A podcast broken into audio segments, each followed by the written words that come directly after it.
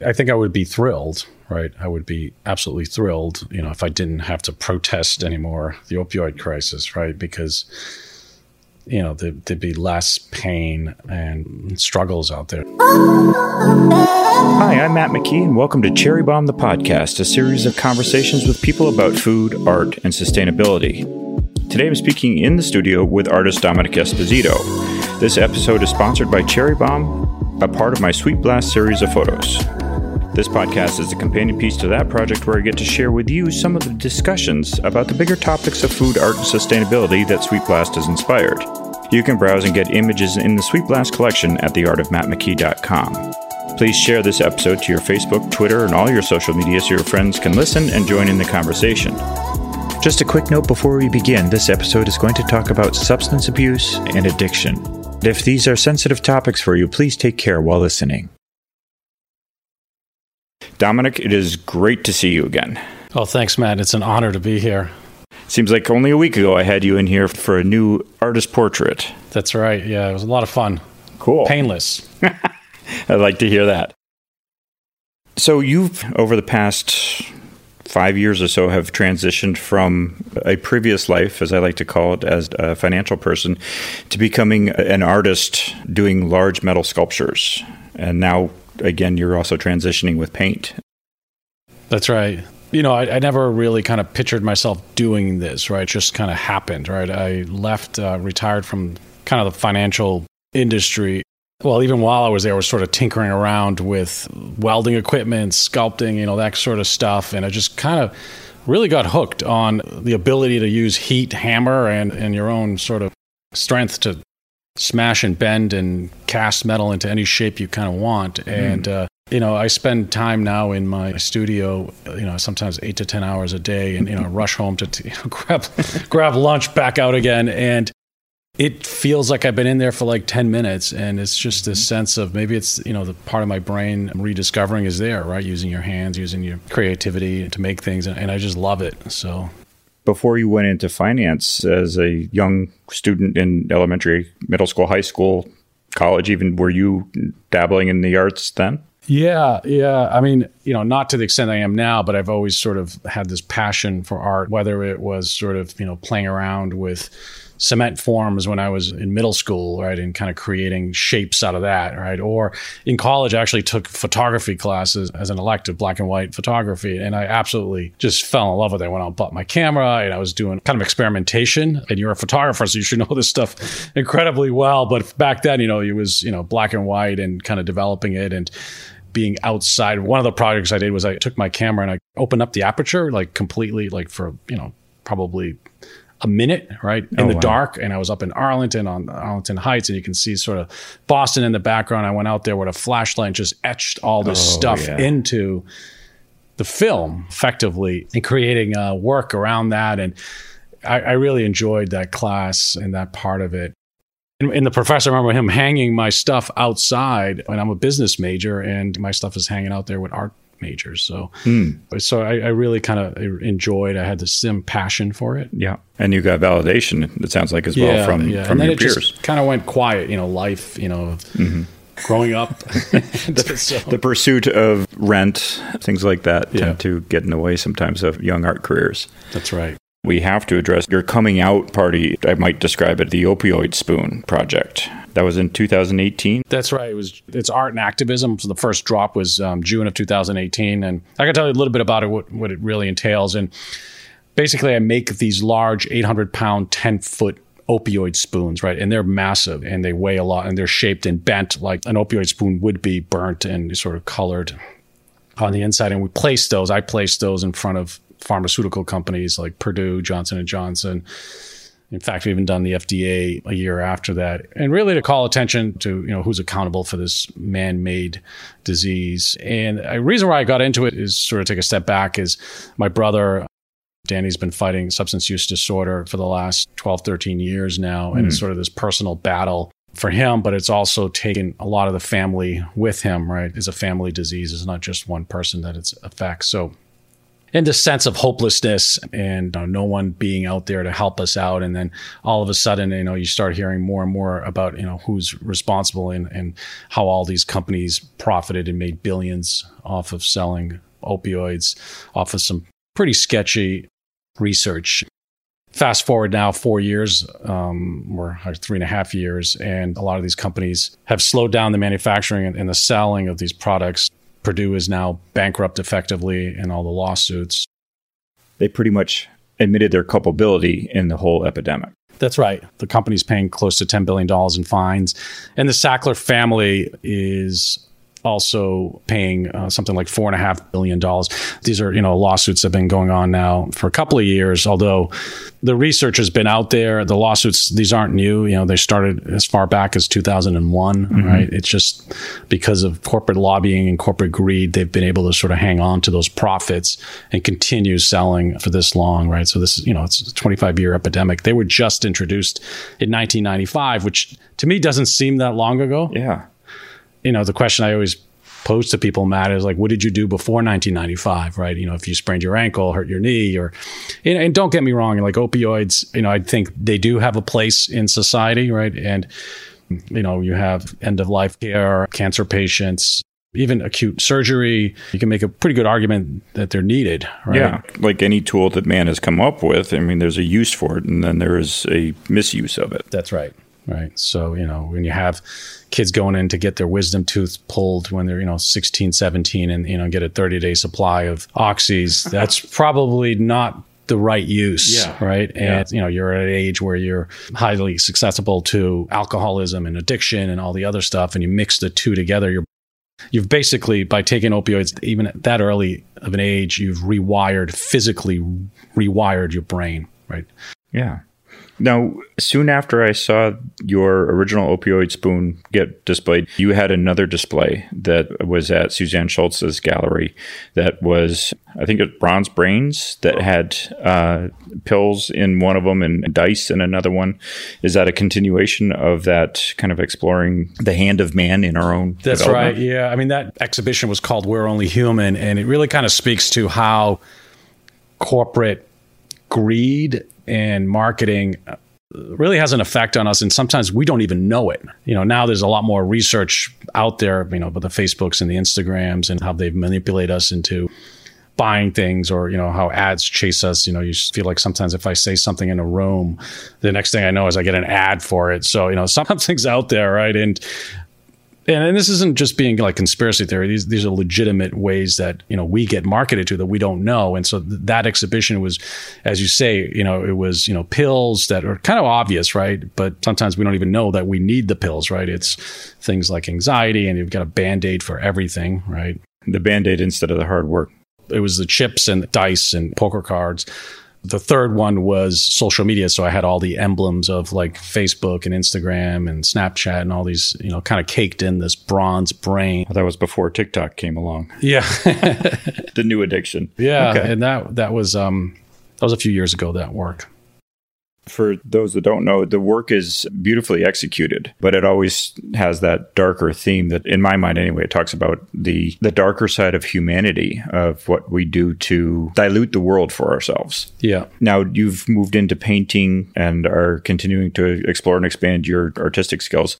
The new paintings feature a hooded character throughout you know, painting is is relatively new. You know, I've only kind of been at it for about eighteen months now, mm. and what I'm doing with a lot of my work uh, from a technical standpoint, I'm, you know, I'm marrying both painting and sculpture. So I'm trying to bring them together. So a handful of my pieces also have this bronze sculptural component to it on top of the painting, and sculptural component as well as the painted figures, as you correctly point out, Matt, is this hooded character. And most of the time, the face is invisible. And the hoodie to me it speaks to this language of how we are feeling, right? And the stigma around both mental health and how, you know, wearing your hoodie over your head really says to people, you know, leave me alone is sort of like this sense of isolation and mm. loneliness that's out there. You know, it's been exacerbated with COVID 19 in the last couple of years.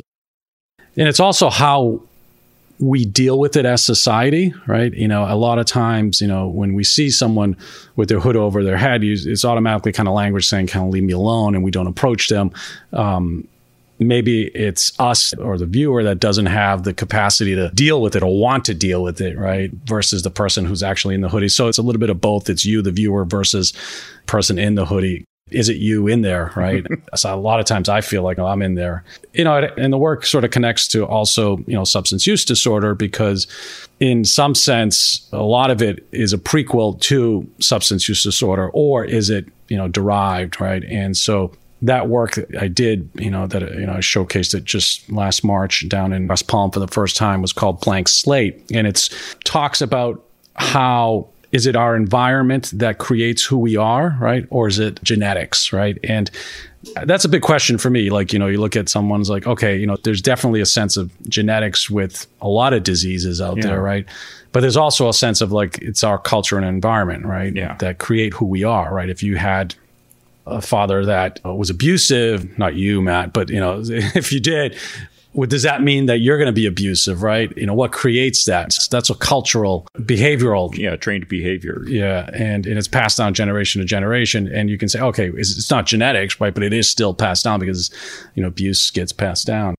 So that's what the exhibit talks about. Is it, you know, who creates this? Is the mental health something genetic or is it something that is culturally there, right? Yeah. How much has raising children changed your perspective on wanting to talk about these kinds of things? A lot, a lot actually. You know, these are all, in some sense, lived experiences for me, right? Some of it is, you know, related to raising kids and the issues that come about with, you know, social media and the bullying and mm. the FOMO, you know, fear of missing out, I think is a huge component of raising kids. And as a parent, you know, I put my parent hat back on. It's, it's really hard to, to actually navigate this these days. Yeah. Because there's no script. You break your leg, you know, you know what to do. But if kid is not being invited to a party and you see it on Instagram, there's a lot of issues that get created around, I'd say, you know, social media that didn't exist. Yeah. Less than 10 years ago, yeah. right? It's always challenging being a parent, you know, and every generation has their challenges. I think this is just a new challenge for us, mm-hmm. and we're in uncharted territory. And a lot of that is incorporated in my work because you know I think you know as an artist you know I, I, made a promise to myself that my work would reflect who I am and the passions and both dark and happy. We haven't seen the happy side yet, but hopefully, so I get, happiness will be coming. Yeah, yeah I, you know, and, and, I do, you know, have a lot of fun with the kids, and you know, um, yeah. and there's moments in life that you know need to be also broadcast as an artist, right? Yeah. Well, certainly to bring up the harder subjects, you can't hide your head in the sand for these things because it's going to come back and bite you no matter what. Yeah. So by talking about it, I think either through the dialogue of the art or in person is hugely cathartic in some ways and also leads to solutions, I hope. But to that end, what would a more hopeful piece be for you? What are you doing with your work? Maybe a better way of putting it. I have some sculptures that are sort of more, I call them kind of whimsical because they're kind of me having, you know, a good time in the studio. Mm-hmm. I have this sort of nine foot matchstick looking guy that's kind of running, right? And it's called Running from 2020. I just started tinkering with it and, and I just love the idea. And then I have this other piece on Newbury Street. It looks like these weird ghostly figures that are all kind of tied together, but one's upside down. One, you know, there's five of them, and they're all sort of connected, right? And they're all kind of making this weird stance, and it's very abstract. And it's called "Look at Me, Ma" because it's like you know, let's not forget to have fun, right? Yeah, so yeah. it's like these ghostly looking figures having fun, right? Okay. So that stuff I've done in the last few years. I love making lists, so I just make lists of things that I want to discuss or bring happiness to me. And you know, some of them are you know whether it's you know being married or getting married or witnessing your childbirth, being in there, and those moments, you know, those first weeks or two, uh, I think are some of the greatest moments in your life, right? You know, I don't know how you express that in art yet. Those are moments, right? But in sense, you know, what we're really kind of left with is memories, and those memories to me are the ones that maybe I could broadcast out in a language of art. Okay. What kind of kick starts the process for you as you're thinking about these memories or the darker side of humanity? What is the genesis of a new piece for you? there's no process, right? There's a process to when I make it. I know that, and I can tell you what that is. You know, we were talking about there's a book out by John Cleese. It's called Creativity and How to Spark Your Mind, and I picked that up. I think I have almost too much creativity because I have too many ideas, more ideas than time. Mm-hmm. So I'm not even sure how they kind of get sparked, but it's just you know, like the hoodie stuff, right? You know, I saw, my daughter came downstairs one day and she was wearing her hoodie down, and I was just intimidated by it, mm-hmm. right? And this was, you know, four or five years ago. And so it's always stuck in my mind as this hoodie as this language. It just hit home with so many people, right? Those lived experiences. It's a sense that you're not alone, right? That other people are going through other things similar to that, eh, or as a parent, or as a sibling, or, or whatever. To answer your question, I don't know what it really kind of happens to kind of generate those ideas. I always want to ask that question because uh, people will come up to me all the time and ask the same question. And it's like, for me, these ideas, like you, almost fully formed in my head. I've trained myself to recognize that there is a common language that's happening, that if I see something that's resonating with me, that I should go forward with it. But otherwise, these ideas are fully formed and the execution is that's just process at that point. That's yeah, just, just doing stuff just process. Yeah. Yeah. I mean, like the spoon was a very dark symbol for me, right? Because I remember my mom calling me, screaming that she had found another burnt spoon in the house. Oh wow! So you know, you know, my you know, my brother's in recovery, you know, and you know, six months in recovery, and then all of a sudden, you know, you find another burnt spoon in the house, and it just sort of sends off like your heart starts beating rapidly, and you know, like oh, we're here we go again, right? Oh wow! And so that that's how that sort of symbol kind of kind of just got etched in my brain, right, yeah. as a negative symbol, as a yeah. macabre symbol. So, so I think you know, lived experiences give us tons of things that that we want to show, talk about, and and it's sort of like this group empathy around them, mm. um, which is powerful. Yeah. I don't want this to be a, necessarily a sensitive question. This is not a gotcha show, but I wanted to ask with you dropping the spoon in these different places and putting a very personal family trauma out on display. How does the rest of your family feel about that dialogue getting started? At first, I didn't know what the reaction would be. Now, you know, it's pretty evident my family's, you know, they're incredibly proud of what I've done. They're happy. Once I did that, you just realize there's so many other people who have done similar, uh, not big 800 pound spoons, but are out there, you know, fighting and the activists as well. We've gotten to know a lot of the activist kind of community. Oh, wow. Back to your question, like they're all behind me. Yeah, it, it's a touchy subject, but it's also a subject that needs to be discussed mm-hmm. more openly. That's part of the battle. And that's the reason why it's been so hard to get help, even to this day. I mean, don't get me wrong, it's a lot better than it was four or five years ago. If you're in recovery, you know, there's a lot more programs there's still not a ton of government action out there and there's not a lot of government funding and that stigma is starting to erase like you see a lot more about it on tv you see a lot more documentaries being made about it so that's slowly starting to happen i always make an analogy to the hiv aids crisis mm-hmm. right and you know it took that community 10 years of really kind of rallying yeah. and protesting and flipping cars and you can go back and watch all this footage of what yeah. they actually did. And it was pretty remarkable. And I feel like, you know, we're probably 1987, 88 in that battle, right? We got to get to, you know, 91 where you have the Ryan Act and yeah. the real change. And we're not there yet. So at least the pace seems to have accelerated exactly. yeah. stigma to acceptance to yeah. let's solve for this. Yeah. I hope anyway. The stigma, that's an old battle, right? You mm-hmm. know what I mm-hmm. mean? I don't even bring that up anymore. I think we're past that. I think we're Good. past that. I think, you know, people are, are more open to discussing it um, yeah. than than they were before. I think that the new battle is really kind of getting funding, getting beds available, getting commitments. Like most artists, once you kind of crack into a theme or a subject, it can be hard not to follow it down the rabbit hole to see where it leads. What are you curious about tackling next? I'm working toward a solo show. There's a solo show I have in Boston in January. I do want to start tackling some of the stuff that brings happiness to my life, right? As well, right? Okay. Something maybe around my children and raising them and mm. accomplishments and things that parents are proud of. I think there's always going to be this sort of social injustice angle with my work as well. Yeah, I find that with a lot of people. Once they're able to tap into that inner anger, yeah, hopefully balance is maintained throughout it, but it, it, becomes okay. This is another thing that I really want to talk about, and this is the next thing I really want to talk about that sparks yeah. my yeah. ire. I'm working on a, a larger sculpture as well, which is more along the lines of fabrication versus casting, which I've cast a lot in the last couple of years, and I'm fabricating this tower of medicine cabinets. so, oh my goodness!